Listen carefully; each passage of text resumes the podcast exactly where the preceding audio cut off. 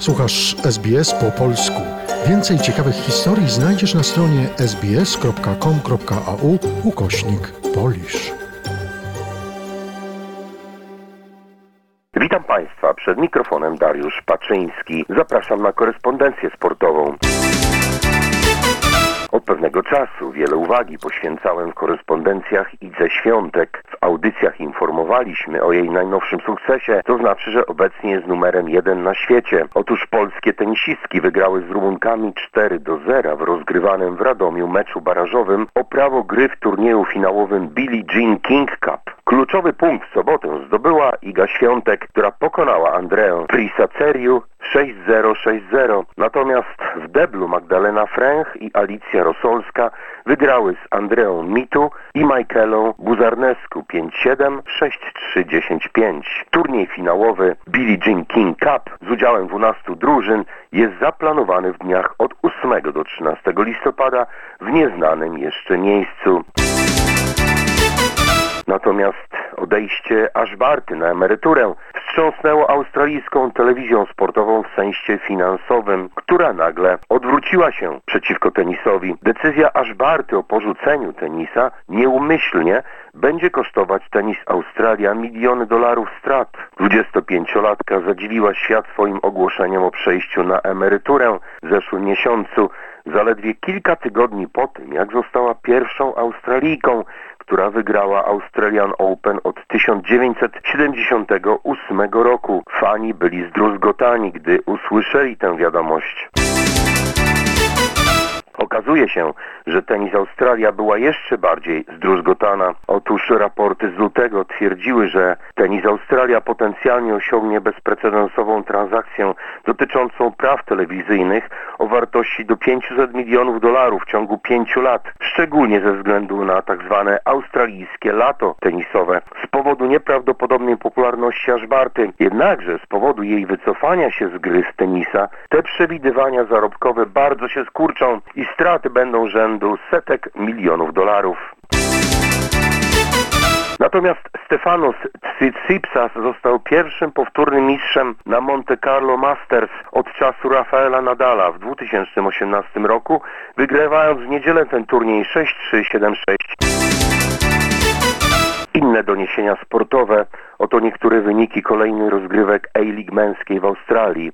W meczach padło dużo bramek. Drużyna Melbourne Victory wygrała z Newcastle Jets 2 do 1. Wellington Phoenix przegrała z Central Coast Marines 0-4. Western United wygrała aż 6-0 z Perth Glory. Magarta wygrała z Brisbane Roar 2 do 1. A tabela wygląda następująco bez większych zmian.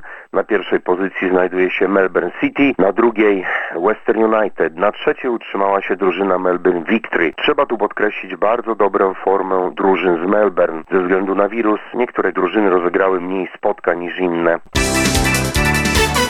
Natomiast w Europie piłkarze Bayernu Monachium pokonali na wyjeździe Arminię Bielefeld 3 do 0. Robert Lewandowski nie powiększył dorobku strzeleckiego, ale miał za to dwie asysty. Początkowo jeden z goli przyznano Lewandowskiemu, ale później zamieniono go na tak zwaną bramkę samobójczą. Kapitan reprezentacji pozostaje z 32 bramkami na czele klasyfikacji strzelców. Bayern ma 9 punktów przewagi nad Borussią Dortmund i 18 nad Lipskiem. Jeśli w 31 kolejce Bayern wygrał u siebie bezpośrednie spotkanie przeciwko Borussii, to będzie już pewien zdobycia Mistrzostwa Niemiec.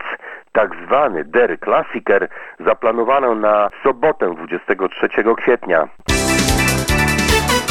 Natomiast w Polsce Wisła Płock przegrała z Lechem Poznań 0-1 w ostatnim sobotnim meczu 29. kolejnej piłkarskiej ekstraklasy. Jednego gola strzelił przed przerwą Dawid Kownacki. W tabeli prowadzi Lech, ale Pogoń i Raków mają tyle samo punktów. Chelsea Londyn będzie rywalem Liverpoolu w finale Pucharu Anglii. Tak zwani The Blues w półfinale pokonali na Wembley Crystal Palace 2 do 0. W sobotę Liverpool wygrał z Manchesterem City 3 do 2. Finał odbędzie się 14 maja także na Wembley.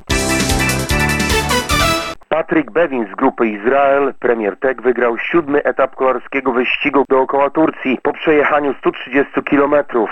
Nowozelandczyk wyprzedził o dwie sekundy Australijczyka Jaya Wina oraz o cztery Francuza Nicolosa Edeta. Polacy nie wystartowali. We Francji w 32. kolejce piłkarskiej lig Frankowski zdobył jeden gol dla swojej drużyny. Dla Polaka to piąta ligowa bramka w tym sezonie. I tą wiadomością kończę doniesienia sportowe. Dziękuję za uwagę.